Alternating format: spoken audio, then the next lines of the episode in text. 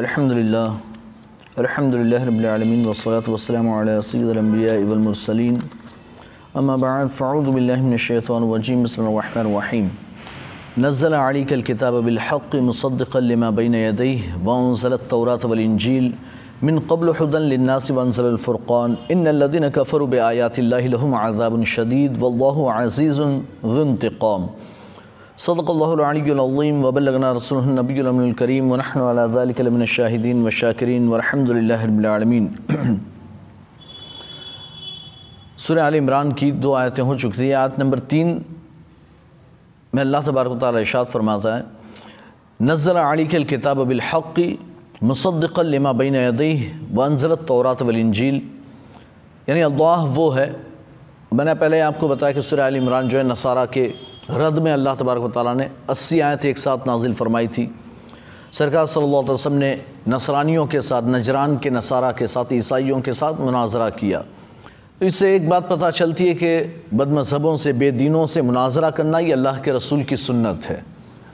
और मुनाजरे में मदद करना इल्म के ज़रिए ये अल्लाह की सुन्नत है। अल्लाह के रसूल ने मुनाजरा किया और अल्लाह तबारक ताली ने आपकी तायद में ये आयात नाजिल फरमाई सुर आल इमरान की। उनका जो दावा था हत ईसा इस्लाम भी अल्लाह के बेटे हैं, वो भी खुदा हैं, उन्हीं का रद्द किया जा रहा है। रब फरमाता नज़ल अली कल किताब बिलहक़ महबूब, हमने आप पर हक़ के साथ किताब नाजिल फरमाई। बिल्कुल जो किताब कुरान पाक नाजिल फरमाई, किताब से मुराद कुरान है तो वो कुरान बिल्कुल हक़ के साथ और बिल्कुल सच्ची किताब है।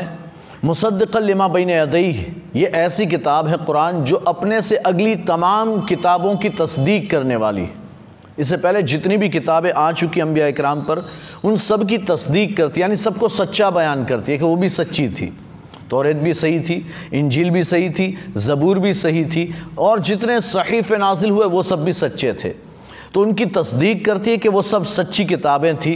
वह अनजरत तौरात व इंजील और वही अल्लाह है जिसने तौरेत और इंजील को भी नाजिल फरमाया यानी वही अल्लाह है कि जिसने ए महबूब आप पर कुरान को हक़ के साथ नाजिल फरमाया और जो अगली किताबों की तस्दीक करता है अगले अम्बिया की तस्दीक करता है अगले अम्बिया के मोजात की तस्दीक करता है और वही खुदा है कि जिसने इंजील और तौरेत को भी नाजिल फरमाया यहाँ एक बात ये कि, एक तो ये कि नज़ला आड़ी के यहाँ नज़ला और अनज़ला कुरान के लिए नज़ला का लफ्ज़ है और तौरे तो इंजील के लिए अनज़ला का लफ्ज़ है। दोनों में थोड़ा सा फ़र्क है। नज़ला, अनज़ला, दोनों नाजिल के माना में है। लेकिन नज़ला का माना होता है थोड़ा थोड़ा करके, तदरीजन, थोड़ा थोड़ा करके नाजिल करना।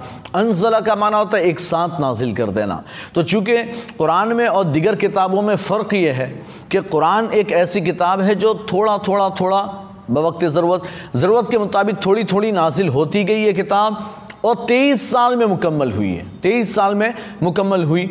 ये, यानी कि थोड़ा थोड़ा तदरीजन नाजिल हुआ। लेकिन अगली किताबें जो थी, वो ऐसी नहीं थी, बल्कि उनमें इंसाल बिल्कुल एक साथ। हत मूसा इस्लाम को बुलाया गया, एक साथ पूरी किताब दे दी गई वह ले जाओ। ये किताब, और दीगर किताबों में फ़र्क ये है, ये किताब पढ़ी हुई है, लिखी हुई नहीं। अल्लाह ने लिखी हुई नहीं अता फरमाई, पढ़ी हुई अता फरमाई। अगली सारी किताबें लिखी हुई अता फरमाई थी। तख्तियाँ दे दी जाती हत मूसा तख्तियाँ लाए थे। और इससे पहले, यानी कि सुर बकरा में हमने बयान किया था कि हत मूसा इस्लाम को चालीस तख्तियाँ मिली थी। लेकिन जब आए, लेकर वो तख्तियाँ लेकर आए, जिसमें तौरे थी, और देखा अपनी कौम का हाल कि बिल्कुल, यानी बछड़े की पूजा करने में लग गए हैं, गाय की पूजा में लग गए तो वो आपको, यानी जलान आया और आपने तख्तियाँ पछाड़ दी थी। हालाँकि ये गुस्सा, हते मूसा बड़े जलाली थे तो जलाल आया, उस अमल पर बड़ा गुस्सा आया और पछाड़ दिया, यानी कि मार तो सिर्फ़ अहकाम की तख्तियाँ बाकी रह गई, बाकी सारी की सारी तख्तियाँ उठा ली गई। सिर्फ़ अहकाम की तख्तियाँ बाकी रह गई और सारी तख्तियाँ जो वापस उठा ली गई। तो हत मूसा इस्लाम को बस उतनी तख्तियाँ अता की गई, बाकी सबका नजुल, यानी कि जो अता की गई थी, वापस उठा ली गई। तो बनु इसराइल को थोड़ा सा कम मिला। कम मिला। और ये कि ये तख्तियों में, यानी लिखी हुई नाजिल होती थी किताबें, कुरान एक ऐसी किताब जो पढ़ा हुआ नाजिल हुआ। उस अगली किताबों के लिए एक वक्त मुतन होता था। फ़लाँ तारीख, फ़लाँ दिन, फ़लाँ वक्त में आप, फ़लाँ जगह पर आ जाएँ, आपको मिल जाएगी। फला दिन आप आ जाएँ, आपको मिल, हज़रत मूसा तस्लीम से अपने फरमाया था, तीस दिन का एहतिकाफ करो, कोहे तूर पर आकर आपको किताब अता की जाएगी। तीस दिन हो गए तीस दिन हुए तो अल्लाह ने फरमाया, मैं, ए मूसा, ज़रा दस दिन और, ज़रा दस दिन और। तो हत मूसा ने कहा, बिल्कुल। हत मूसा को तो क्या था? अल्लाह का कुर्ब हासिल था तो चालीस दिन का कोई बात नहीं, दस दिन और रुक गए। इधर ये कौम वाले जो बनु इसराइल थे, ये समझ नहीं पाए। इन्होंने तीस दिन हो गए, मूसा आए नहीं कह कर गए थे, किताब लेकर आऊँगा, किताब कहाँ है? नहीं है। तो बछड़े की इबादत शुरू कर दी, पूजा शुरू कर दी, है ना? तो ये यानी कि बड़ी सरकश कौम थी। अब ये चालीस दिन के बाद आए हैं तो यानी पता ही चला कि उनको कोहे तूर पर बुला कर किताब दी गई। कुरान का हाल यह है कि तेईस साल में जहाँ महबूब है, वहाँ कुरान नाजिल हुआ है। जहाँ महबूब है, कुरान वहाँ नाजिल हुआ है। पैदा, यानी चल रहे हैं तो कुरान नाजिल होता, सवारी पर है तो कुरान नाजिल होता। आराम फरमा है बिस्तर पर हत सिद्दीक अकबर के, यानी कि रान पर, या अल्लाह के रसूल सल्लल्लाहु अलैहि वसल्लम आयशा सिद्दीक़ा के साथ बिस्तर में आराम फरमाए तो वहाँ कुरान नाजिल होता है। हजरे में नाजिल होता है, मस्जिद नबवी में नाजिल होता है। यानी कि आप गजवात के मैदान में नाजिल हुआ जहाँ जहाँ सरकार थे हत जबरील अमीन वहाँ वहाँ तशरीफ़ लाए हैं। यानी हद और सबसे ज़्यादा, इससे पहले भी मैंने बताया, सबसे ज़्यादा जबरील अमीन सरकार की बारगाह में हाजिर हुए चौबीस हज़ार मरतबा आए हैं। चौबीस हज़ार मरतबा। इतनी ज़्यादा मरतबा किसी के पास हत जबरील अमीन नहीं आए हैं। दिगर अम्बिया कराम में किसी के पास एक दो बार आए, किसी के पास पाँच बार, सात बार, बस। इतना ज़्यादा यानी कि आए नहीं है, सत्रह बार, बीस मरतबा, ये बहुत हो गया। हाई है, एंड ख़त्म। ये इंतहा है, इससे ज़्यादा आए नहीं थे, लेकिन सरकार की बारगाह में चौबीस हज़ार मरतबा आप तशरीफ़ लाए। ये फ़र्क है अगली किताबों में और कुरान में। दूसरा ये कि ये यानी कि कुरान पाक यानी दिगर जो अगली किताबें हैं, वो अगली किताबों की तस्दीक करती थी कि हमसे पहले जो किताबें आई वो सच्ची थी, अल्लाह की नाजिल की हुई थी, और आने वाली किताबों की बशारत देती थी।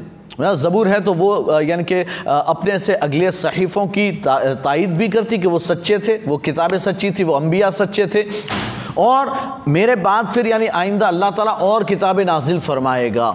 ये होता था। एक कुरान ऐसे, यानी इंजील, आखिरी किताब इंजील आई तो इंजील में भी ये था कि इससे पहले जो तौरेत, ज़बूर, जो भी किताबें नाजिल हुआ, जो सहीफ़ नाजिल हुए, सब सच थे, बरहक थे, सारे अम्बिया सच्चे थे, और फिर साथ ये कि आइंदा एक नबी आएगा और उस पर भी किताब नाजिल होगी, और उस पर ईमान लाना। ये बशारत, यानी कि तस्दीक भी और बशारत। कुरान एक ऐसी किताब कि जिसमें किसी और की बशारत नहीं है, सिर्फ़ तस्दीक है। इसलिए कि अब इसके बाद कोई और किताब आने वाली नहीं। अब कोई और अल्लाह के रसूल के बाद कोई और नबी और रसूल आने वाला नहीं। तो ये किताब सिर्फ़ मुसद्दल वो किताबें मुसद्दिक व मुबशर थी, ये किताब सिर्फ़ और सिर्फ़ मुसद्दलमा बिन यदी अपने से अगलों की तस्दीक करती है, बाद वालों की तबशीर। बशारत नहीं देती कि अब और किताब आई नहीं, ख़त्म। आखिरी है, वो ख़ातिमनबीन ये ख़ातिमुल किताब है। इस कुरान के बाद अब कोई किताब नाजिल नहीं होने वाली है। तो ये यानी कि चंद तरीके से ये फ़र्क है। और फिर ये उम्मत मोहम्मद, यानी कि जो सहाबा कराम थे उस दौर में, अल्लाह के रसूल के ज़माने में जो सहाबा थे, जो उम्मत मुस्तफ़ा थी, उनके लिए आसानी थी। इस कुरान में बड़ी आसानियाँ थी। अगली उम्मतों में क्या हुआ? वो बड़े सरकश थे, बड़े ख़तरनाक ालिम लोग थे, हर बात में इनकार कर बैठते थे। तो इसलिए उनको एक साथ दे दी गई। भाई, तुमको ये पूरा है? कानून, ये सब मानना है तुमको। एक साथ दे दिया गया। ये ना हो कि आज एक बात तो मान ली, लेकिन फिर दूसरा हुक्म आता, कहते नहीं, ये हम नहीं मानेंगे। कहते एक साथ सभी दे दो। मोमिन होना है तो सब मानना पड़ेगा। लेकिन मुसलमान मोमिन और सहाबा इक्राम, ये सहाबा की फजीलत है। हमारे, तुम्हारे जैसे क्या? हमारे लिए तो सभी मांगना है। हमारे लिए तो सब मानना है। पूरा कुरान मानना ज़रूरी। लेकिन सहाबा, यानी सहाबा का दौर, वो दौर है कि भाई शराब पी रहे हैं, लेकिन अब छोड़नी है। कुरान नाजिल होने के बाद छोड़ देनी है। हमारे लिए तो पहले से हम पैदा हुए, तब से हमारे लिए हुक्म है कि शराब नहीं पीना। तो हमारा एक माइंड सेट बना हुआ है कि हम मुसलमान के लिए शराब हराम है खनजीर हराम है, मुसलमानों के लिए मुर्दार हराम है, खून हराम, ये सब हमारा माइंड सेट पहले से बना हुआ है। लेकिन वहाँ तो ये सारे काम किए जाते थे, आयत नाजिल हुई, अब छोड़ना पड़ेगा। कहाँ छोड़ दिया। हाँ छोड़ दिया। ये काम करना था तो उनके लिए बड़ा भारी मसला था। ले तो अल्लाह तबारक ताली ने सारे अहकाम एक साथ नाजिल नहीं फरमाए। एक एक धीरे धीरे धीरे धीरे। नमाज़ फ़र्ज़ हुई है तो अभी रोज़ा नहीं आया है, अभी ज़क़़त और हज नहीं आए हैं, और फिर उसके बाद रोज़, जब माह यानी नमाज़ फ़र्ज़ हो गई, नमाज़ रजब में फ़र्ज़ हो गई तो अब उसके बाद नमाजें, और वो भी मक्का में मक्का में फ़र्ज़ हुई है तो उसके बाद अब यानी कि कुछ साल, दो एक साल गुजर गए, मदीना आए हैं, माह रमज़ान आया, का अब रोज़े भी रखने फ़र्ज़ हैं। अब रोज़े रखने फ़र्ज़ माह रमज़ान के, और फिर उसके बाद यानी कि रमज़ान ख़त्म होने वाला का ज़क़़त भी फ़र्ज़ है। और फिर हज फ़र्ज़ होते होते तो कई साल गुजर गए। आखिर आखिर में सन हिजरी यानी कि नौ में हज फ़र्ज़ हुआ कि अब मुसलमानों पर हज करना भी फ़र्ज़ है। तो उससे पहले हज फ़र्ज़ नहीं था। शराब में भी पहले पीते थे। मक्का में तो खैर कोई पाबंदी नहीं। मदीने में आए हैं तो फिर धीरे धीरे धीरे धीरे करके मना किया गया। पहले तो यूँ आता ही कि भाई शराब जो है वो बुरी चीज़ है। इसका नुकसान इसके फ़ायदे से ज़्यादा है।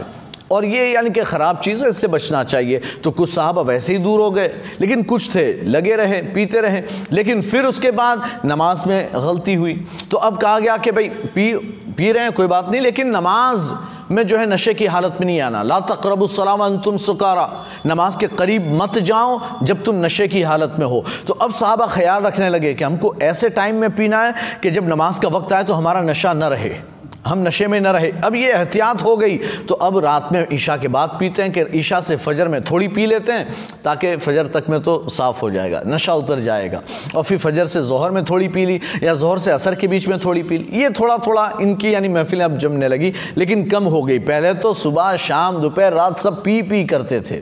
इतना ज़्यादा। लेकिन अब कम हुआ, और फिर अल्लाह ने एक दिन हुक्म नाजिल फरमाया हत उमर हैं। इस सारी, यानी कि अहकाम के पीछे हत उमर है। हत उमर बार बार आते हैं रसोल्ला शराब के बारे में कोई हुक्म, आप दुआ कीजिए ना, कोई हुक्म अल्लाह नाजिल फरमाए, बहुत बुरी चीज़ है। आप कहें ना कि कुछ दुआ, अल्लाह के रसूल फरमाते मैं कुछ नहीं कहता, अल्लाह हुक्म नाजिल फरमाएगा, फिर मैं कहूँगा। मैं कुछ नहीं कहता। हाँ तो अल्लाह के रसूल जो है, वो इंतज़ार में कि रब जानता है, सारे हालात जानता है, वो हराम फरमाने वाला, वो वो हराम फरमाएगा, मैं क्यों कहूँ? मैं क्यों को नहीं, मैं नहीं कहता। हत उमर कहते हैं रसोल्ला दुआ कीजिए, अल्लाह ने दुआ अल्लाह के रसूल ने दुआ फरमाई। एक हुक्म नाजिल हुआ, दूसरा, तीसरा, और फिर आखिरकार चौथा हुक्म ना ए महबूब, अब फरमा दें इन नमल खमर वलमसर वलनसाब वलज़लाम रिजसुम मिन अमल शैतान। महबूब, फरमा दें, शराब भी हराम है, जुआ भी हराम। अब शराब के साथ जुआ भी आ गया। है ना? ये भी हराम है। ये जो बुतों के पास जो तुम फाल और तीर निकालते हो, ये काम करूँ कि नहीं करूँ, ये सब भी हराम है। बुतों के पास जाकर ये सारे काम करना, ये सब सारी चीज़ें जो है हराम है। तो अल्लाह तबारक ताली ने हरमत नाजिल फरमाई। तो फिर सहाबा का भी जज्बा है। जज्बा है कि अल्लाह ने हुक्म नाजिल कर दिया। रसोल्ला ने फरमाया कि जाओ, ऐलान करो कि शराब हराम। अब जैसे ही ऐलान हुआ सबने छोड़ दिया। सबने वहीं से छोड़ दिया। एक थे यानी कुछ ऐसे रहे होंगे कि जो पी लेते हों बाई चांस कुछ। एक के बारे में आता है और सबने तो छोड़ दिया सबने छोड़ दिया। हज़रत अमीर हमज़ा बड़े ख़तरनाक पीने वालों में से थे हाँ। लेकिन उन्होंने एक, एक बिल्कुल एक लम्हे में छोड़ दिया और भी दिखा साहब पीते सबने बिल्कुल एकदम आदि यानी जिसे हम कहते हैं ना कि तो बड़ा आदि इससे तो जल्दी छूटने वाली नहीं एक सेकंड में छोड़ी है। ऐलान कान में आवाज़ आई और छूट गई। ये ये जो है ना हाँ नफ्स बड़ा कंट्रोल बड़ा मज़बूत किया होगा बड़ा मज़बूत। आज हम आ, हमारे तुम्हारे जैसे लोग जो ना बहाने बनाते हैं और हम कहते हैं यार नहीं गुटखा नहीं छूटता विमल नहीं छूटती सिगरेट नहीं छूटती तंबाकू नहीं छूटता। अरे छोड़ना हो तो छूट जाए। थोड़ा सा मज़बूत, अपने आप को मज़बूत करना पड़े। ये सहाबा है। खैर, ये हराम चीज़ें नहीं है, इसलिए बंदा थोड़ा सा लेट गो करता है। लेकिन ये हराम थी तो सहाबा ने बिल्कुल एकदम मक्कम हो गए। मज़बूत हो गए, नहीं पीना, छोड़ दिया। एक के बारे में आता है कि वो पीते थे। वो पीते थे का मतलब ये कि यानी छोड़ तो दी, लेकिन थोड़े दिन गुजरे कि फिर याद आ गई, थोड़ा पी लिया। थोड़ा पी लिया। वो भी यानी बहुत ज़्यादा उनको ये तलब हुई। तो पी लिया, लेकिन पी लिया तो साहबा पकड़ कर लाते यार रसुल्ला इसलिए शराब पी ली है। सरकार फरमाते, मारो, कोड़े मारो कोड़े मारो। उन्हें सत्तर कोड़े मारे जाते, सत्तर कोड़े मारे जाते। वो लहूलुहान हो जाते, उन्हें उठाकर घर ले जाया जाता। फिर ये छोड़ देते, बंद कर देते, नहीं नहीं पीनी नहीं पीनी। बहुत कंट्रोल करते, बहुत कंट्रोल करते। कुछ दिनों के बाद फिर एक आध बार पी जाते। फिर एक आध बार पी लेते। लेकिन फिर इन्हें, यानी पी लेते तो फिर पकड़ कर लाए। यारसोल्ला शराब पिए। यानी ये वो सहाबा पकड़ कर ला रहे हैं, जो खुद भी पहले पिया करते थे, लेकिन अब छोड़ दिए अब पकड़ कर यारसोल्ला हराम है, फिर भी इसने पी। कमारो सत्तर कोड़े, फिर सत्तर कोड़े मारे जाते फिर इन्हें उठाकर घर छोड़ कर आया जाता। और ये, यानी कि तीन चार बार तीन मरतबा इनको पकड़ कर लाया गया। तीनों मरतबा सत्तर कोड़े मारे गए। सत्तर कोड़े। और कोड़े यानी वैसा बड़ा ख़तरनाक मामला। लेकिन ये कि इन्हें फिर उठाकर किसी बंदे ने, किसी सहाबी ने कह दिया कि, यानी कि कैसा बंदा है? ये कैसा, यानी कि बदनसीब बंदा है या मुनाफिक बंदा है या कैसा जालिम बंदा है?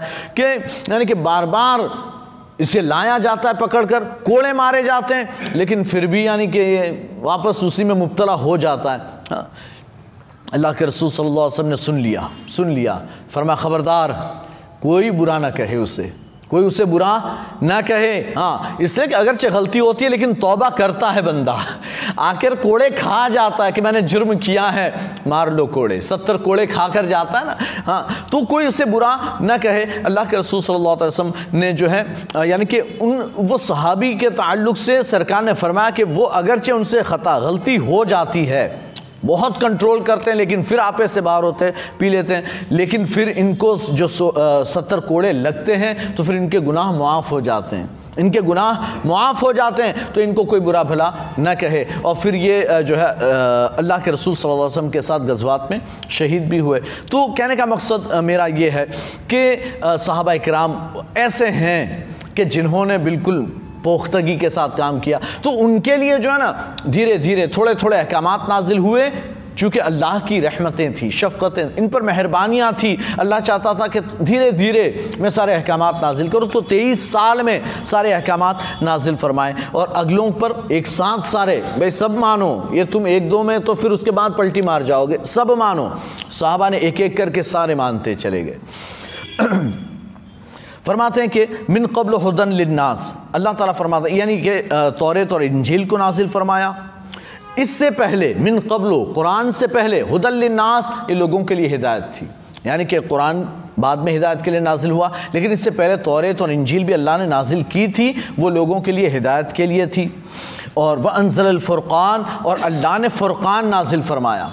यानी कि फ़ुरक़ान कहते हैं हक़ और बातिल के दरमियान फ़र्क करने वाली चीज़। हक और बातिल के दरमियान जो चीज़ फ़र्क कर दे, उसे फ़ुरक़ान कहते हैं। तो कुरान भी हक व बातिल के दरमियान फ़र्क करने वाली चीज़ है तो ये भी फ़ुरक़ान है। और अल्लाह के रसूल सल्लल्लाहु अलैहि वसल्लम के मोजात हैं, वो भी फ़ुरक़ान हैं। या फिर ये मुराद हो सकता है कि ये तौरेत और इंजील जो है, वो भी जो अल्लाह ने नाजिल की थी, वो फ़ुरक़ान थी, हक व बातिल के दरमियान फ़र्क करने वाली थी। या अगले अम्बिया कराम के जो मोजात थे, वो फ़ुरक़ान थे, हक व बातिल के दरमियान फ़र्क करने वाले थे। ये जो है, अल्लाह तबारक ताली ने अगले अम्बिया कराम की जो किताबें नाजिल फरमाई, उस वक्त जब नाजिल हुई, वो बिल्कुल बरहक थी, सही थी और इसमें कोई ख़राबी नहीं थी। बाद में उसमें लोगों ने तहरीफ कर दी, उसमें चेंज कर दिया, तब्दीलियाँ कर दी, बदल दिया, आयतों को बदल दिया। अब यानी हुक कभी कभी हुक्म बदल देते। अच्छा कुरान का एक फैज़ान और एक खसूसियत ये भी है कि कुरान को कोई भी बंदा पढ़ सकता है। हम अपने बच्चों को बचपन से सिखाते हैं पढ़ना और वो बुढ़ापे तक पढ़ सकता है। तो कुरान कोई भी पढ़ सकता है, ये कुरान की खसूसियत है। तौरेत, इंजील और दिगर किताबें थी, उन्हें हर कोई आम आदमी नहीं पढ़ सकता था। आम नहीं पढ़ सकता था। हाँ वो किताबें पढ़ने के लिए सिर्फ़ औलमा होते थे, जो आलिम होता वही पढ़ता। तो आवाम को पता ही नहीं होता कि कुरान यानी कि इंजील में है क्या, तौरेत में है क्या। बस वो, यानी कि जब नबी ने बयान किया, वो पता है। और उसके बाद अच्छा वो किताबें कभी किसी को याद भी नहीं होती थी। ये तो रसोल्लाह के करम से, हुजूर के सदक़े में अल्लाह ने हम पर यह करम फरमाया है कि हमारे बच्चे बच्चों को याद हो जाता है। वरना तौरेत और इंजील, ज़बूर, ये किताबें ऐसी थी कि जो किसी को याद नहीं होती थी। तो कहने का मकसद ये कि ये किताब अल्लाह तबारक ताली ने कुरान पाक की ये खसूसियत जो है, इसे अता फरमाई कि हर उम्मती पढ़ सकता है, हर इंसान पढ़ सकता है। अगली किताबें जो थी, वो जो अम्बिया होते, वो पढ़ते और बयान करते।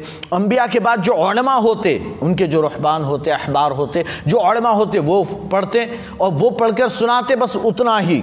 बाकी आवाम को कुछ पता नहीं होता। अच्छा कोई हुक्म जानना होता तो अब वो आते आलिम के पास कि भाई ये ऐसा हो पहले अम्बिया के अम्बिया होते तो अम्बिया के पास आते अम्बिया नहीं होते तो औरमा के पास आते कि भाई ऐसा हुआ है। तो क्या करना है? तो अब ये जो हुक्म बता दें वो इसी पर अमल करना है। उसके अगेंस्ट तो कभी कोई कर, कुछ कर ही नहीं सकता था। जो आलिम ने बोल दिया बात ख़त्म हुई इसलिए कि वो तो हुक्म, अल्लाह का हुक्म सुना रहा है। तो जो तो अब ये ओलमा जो यहूद के ओलमा थे, वो क्या करते? कि अगर कोई गरीब आदमी ने जुल्म किया तो जो किताब का हुक्म होता, हाथ काटो या कोड़े मारो या जो भी सख्त सज़ा होती, कहते हैं, लगाओ इस पर ये सज़ा। उस पर वो सज़ा नाफिज कर दी जाती। अगर कोई मालदार कोई गुनाह और जुर्म करता और वो पकड़ा जाता तो फिर उसके साथ जो है हाँ बोल, ये सज़ा है। कुछ तो करो। ठीक है, चलो, एक लाख दे देना। हाँ फिर ये पैसा लेकर, ठीक है, तुमको फिर इतना देना, इतना माल देना पड़ेगा। लाख रुपया दो तो फिर ये सज़ा नहीं होगी। वो क्या, मालदार आदमी ना, वो कहता, ठीक है, मैं लाख रुपया देना आजकल भी यही ये सब कानून चल रहे हैं। हाँ ऐसे ही कानून चल रहे हैं। तो ये उनके ज़माने में औलमा इस तरह का काम किया करते थे, जिसको अल्लाह ने कुरान में जगह जगह इरशाद फरमाया कि तुम चंद सिक्कों की खातिर, थोड़ी सी कमाई की खातिर तुम कुरान किताब का हुक्म बदल देते हो। है ना? कुरान, यानी तौरे तो इंजील के अहकाम चेंज कर देते हो। तो अल्लाह ने इससे सख्त ममानियत फरमाई। तो ये कुरान एक ऐसी है किताब के जो हर एक पढ़ भी सकता है और याद भी कर सकता है और याद हो भी जाती है। याद हो भी जाती है। ये भी कुरान का एक मुजज़ा और कमाल है। रब फरमाता इन लदीन कफरू बे आयातिल्ला लहम आज़ाबन शदीद। बेशक वो लोग ये आयत नंबर चार है। बेशक वो लोग कि जिन्होंने अल्लाह की आयतों का इनकार किया, लहुम आज़ाबन शदीद, उनके लिए सख्त अजाब है। अजाब भी जो है वो कई किस, यानी दो किस्म के हैं। एक अजाब और एक सख्त अजाब। एक अजाब और एक सख्त अजाब। जो कुफ़ार हैं, उनके लिए सख्त अजाब है। अच्छा कुफ़ार में भी दो टाइप के अजाब। एक अजाब और एक सख्त अजाब। यानी अजाब जो तीन तरह के हो गए। एक मुसलमान गुनहगारों के लिए अजाब, एक मुसलमान गुनहगारों के लिए अजाब, वो एक नंबर का, यानी कि पहले दर्जे का अजाब है।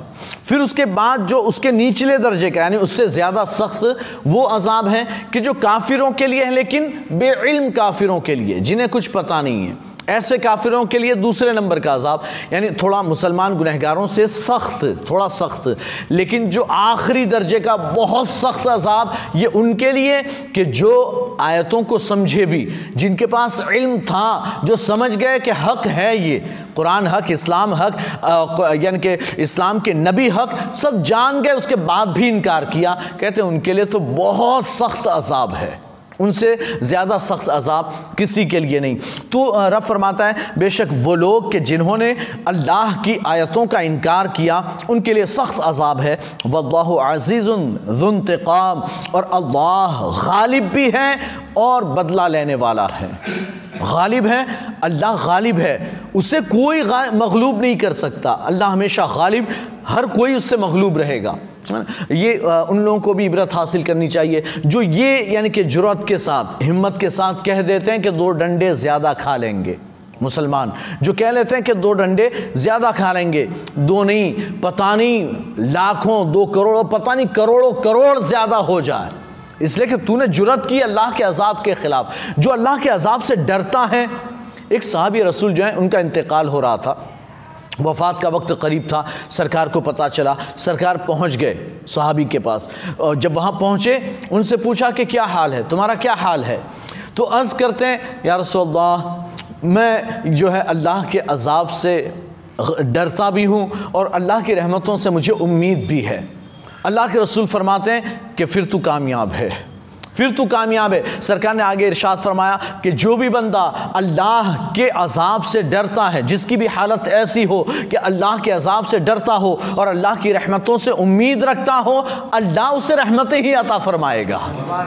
उसका अंजाम जो अच्छा होगा, उसका अंजाम अच्छा होगा तो वो लोग कि जो यानी कि अजाब इलाही के ख़िलाफ़ जुरत और हिम्मत दिखाते हैं, अरे दो डंडे ज़्यादा खा लेंगे। नहीं, पता नहीं फिर उनकी हालत क्या होगी। फिर उनका क्या हश्र होगा? पता नहीं। तो फिर उनका हाल जो है ना, बड़ा बुरा होने वाला, बड़ा ख़राब होने वाला है। तो उन्हें इबरत हासिल करनी चाहिए। ये दो डंडों की, ये दुनियावी डंडों की बात नहीं है। वहाँ का यानी वहाँ के आग का अजाब तो इतना सख्त और शदीद है कि अल्लाह के रसूल फरमाते हैं कि एक सुई की नोक के बराबर अगर जहन्नम की आग दुनिया में डाल दी जाए तो सारी दुनिया जलकर राख हो जाए। सुई की नोक सुई की नोक, सिर्फ़ इतनी आग जहन्नम की अगर दुनिया में डाल दी जाए, खोल दी जाए तो कहते सारी दुनिया जलकर राख हो जाए और फिर कभी इस ज़मीन पर घास फूस न उगे, कभी कोई सब्जा न उग सके।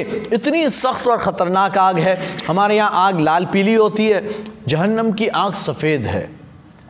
सफ़ेद। अब ये सफ़ेद कब होती है? कहते हैं पहले ये लाल पीली होती है, जब जलाई जाए तो लाल पीली होती है, लेकिन बहुत भड़काई जाए, बहुत जलाई जाए तो काली हो जाती है और फिर और ज़्यादा उसे जलाया जाए, भड़काया जाता रहे काफ़ी अरसे तक तो फिर वो काली से सफ़ेद हो जाती है। यानी बहुत ज़्यादा सख्त हो जाए तो सफ़ेद तो जहन्नम की आग का अजाब जो बड़ा सख्त है हत अबू तालिब के ताल्लुक से ना जो है, जनाब अबू तालिब, अल्लाह के रसूल के चचा हैं। पूरी ज़िंदगी आपने सरकार की हिमायत की, आपकी मदद की और हमेशा सामने सीना तान के खड़े रहे, जब तक मैं हूँ हाँ कोई हाथ नहीं लगा सकता। ये इतना तक यानी इन्होंने साथ दिया है। और अबू तालिब जो है, उन्होंने नातें भी लिखी है, सरकार की शान में नातें भी लिखी है, और सरकार ने उनके अशार को याद भी किया बाद में, कि अगर अबू तालिब अभी ज़िंदा होते तो देखकर खुश हो जाते, कि जो उन्होंने शेर कहा था, बिल्कुल वैसा ही सच हुआ, है ना? तो बहरहाल ये जो अबू तालिब ने सब कुछ किया, सरकार ने आखिर लम्हे में जो है ना, कलमे की तलकिन फरमाई कि पढ़ो, कलमा पढ़ लो। अच्छा अच्छा कलमा पढ़ लो, आखिरी लम्हात में तुम कलमा पढ़ो, तुम्हारी शफात की ज़िम्मेदारी मेरी। तुम्हारा सब कुछ मैं संभाल लूँगा, बस कलमा पढ़ लो। तो उन्होंने कहा कि, यानी यहाँ वो उतबा, शैबा या इस तरह के लोग जो हैं कुफ़ार कुरैश के जो सरदार थे, वो भी खड़े थे, अबू जहल या उतबा, शैबा, ये ऐसे लोग खड़े हुए थे। अब ये शर्म महसूस कर रहे हैं कि पूरी ज़िंदगी कुफ्र पर गुजारी और मरते मरते अगर मैं कलमा पढ़ गया, इस्लाम कबूल कर लिया तो ये लोग मेरे बात क्या बात करेंगे? कि डर गया। डर गया। हाँ पूरी ज़िंदगी को जिस दीन पर रहा, मरते मरते छोड़ दिया। है ना? डर गया। कहते नहीं, अगर इनका आर दिलाना, अगर मुझे यानी ऐसा खौफ ना होता कि ये बात में मेरे बारे में ऐसी बातें करेंगे, मुझे शर्म और आर दिलाएँगे तो मैं ज़रूर कलमा पढ़कर तुम्हारी आँखों को ठंडक पहुंचाता। नहीं पढ़ा। नहीं पढ़ा। अब जब नहीं पढ़ा, मर गए। मर गए। सरकार ने, अबू तालिब के बेटे, कौन है अबू तालिब के बेटे? अलीब अबी तालिब। मौलाए कायनात। हत अली मुर्तज़ा आए हैं। या रसोल्ला मेरा बाप मर गया। सरकार ने फरमाया अली, जाओ और जाकर एक गड्ढे में डालकर उस पर मिट्टी डाल दो। ये हदीस के अल्फाज हैं। अल्लाह के रसूल ने फरमाया कि तुम उसे एक गड्ढे में डालकर उस पर मिट्टी डाल दो। मिट्टी डाल दो। और ये अली भी कह रहे हैं, मेरा बाप मर गया। या रसोल्ला क्या किया जाए? क्या एक गड्ढे में डालकर उस पर मिट्टी डाल दो। वरना तो आप, अगर वो मुसलमान होते ना तो आप गसल देते, कफन देते नमाज़ जनाजा अगर ना होती, नहीं थी तो नहीं पढ़ते। नमाज़ जनाजा का हुक्म अभी नहीं आया था तो नहीं पढ़ते, लेकिन कम से कम गसल कफन तो देते, लेकिन वो भी नहीं दिया, है ना? बहरहाल, आपने कहा कि उसे गड्ढे में डालकर मिट्टी डाल दो। हत अली ने भी गड्ढे में डालकर यानी गड्ढा खोदा, उसमें रखा और उस पर, उन पर मिट्टी डाल दी। बाद में सरकार से सवाल हुआ, यार सौदा, अबू तालिब ने तो आपकी बड़ी मदद की। शायद हत अब्बास ने पूछा कि, अबू तालिब ने आपकी बड़ी मदद की है और आपसे बड़ी मोहब्बत भी करते थे, आपकी परवरिश भी की। तो ये सारी खिदमतों का उनको कोई सिला मिला? कोई फ़ायदा हुआ? हत अबू तालिब अल्लाह के रसूल फरमाते हैं कि हाँ बिल्कुल हुआ। क्या हुआ? सरकार फरमाते कि, पूरे पूरे आग में थे। मैंने खींच कर पैरों के तलवों तक कर दिया है। पूरे आग में थे, कुफर पर मरे, पूरे आग में थे, मैंने खींच कर पैरों के तलवों तक, यानी अब आग सिर्फ़ तलवों में है, और कहीं नहीं है तो मैंने निकाल लिया। यानी अब पूरा जिस्म जो है आग में नहीं है, सिर्फ़ तलवों में आग है, सरकार फरमाती लेकिन उस आग का हाल ये है कि तलवों में जो आग है, उसकी वजह से उनका भेजा खोलता है। उनका भेजा खोलता है। लेकिन बहरहाल, अबू तालिब का जो अजाब है, सबसे कम अजाब, सबसे कम अजाब अबू तालिब को होगा। हाँ बाकियों का तो हाल बड़ा बुरा होगा, अबू जहल, अबू लहब का तो बड़ा सख्त होने वाला लेकिन अबू तालिब का सबसे कम होगा अजाब। अल्लाह के रसूल ने उन्हें अजाब से, अजाब में तकफीफ दिलवा दी है।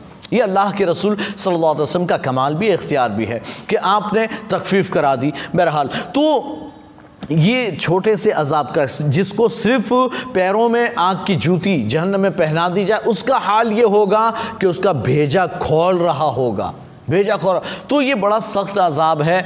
एक सेकंड के लिए भी अगर जाना पड़े ना तो फिर हालत ख़राब है। बंदा पिघल जाएगा, उस आग में पिघल जाएगा। इतनी ख़तरनाक।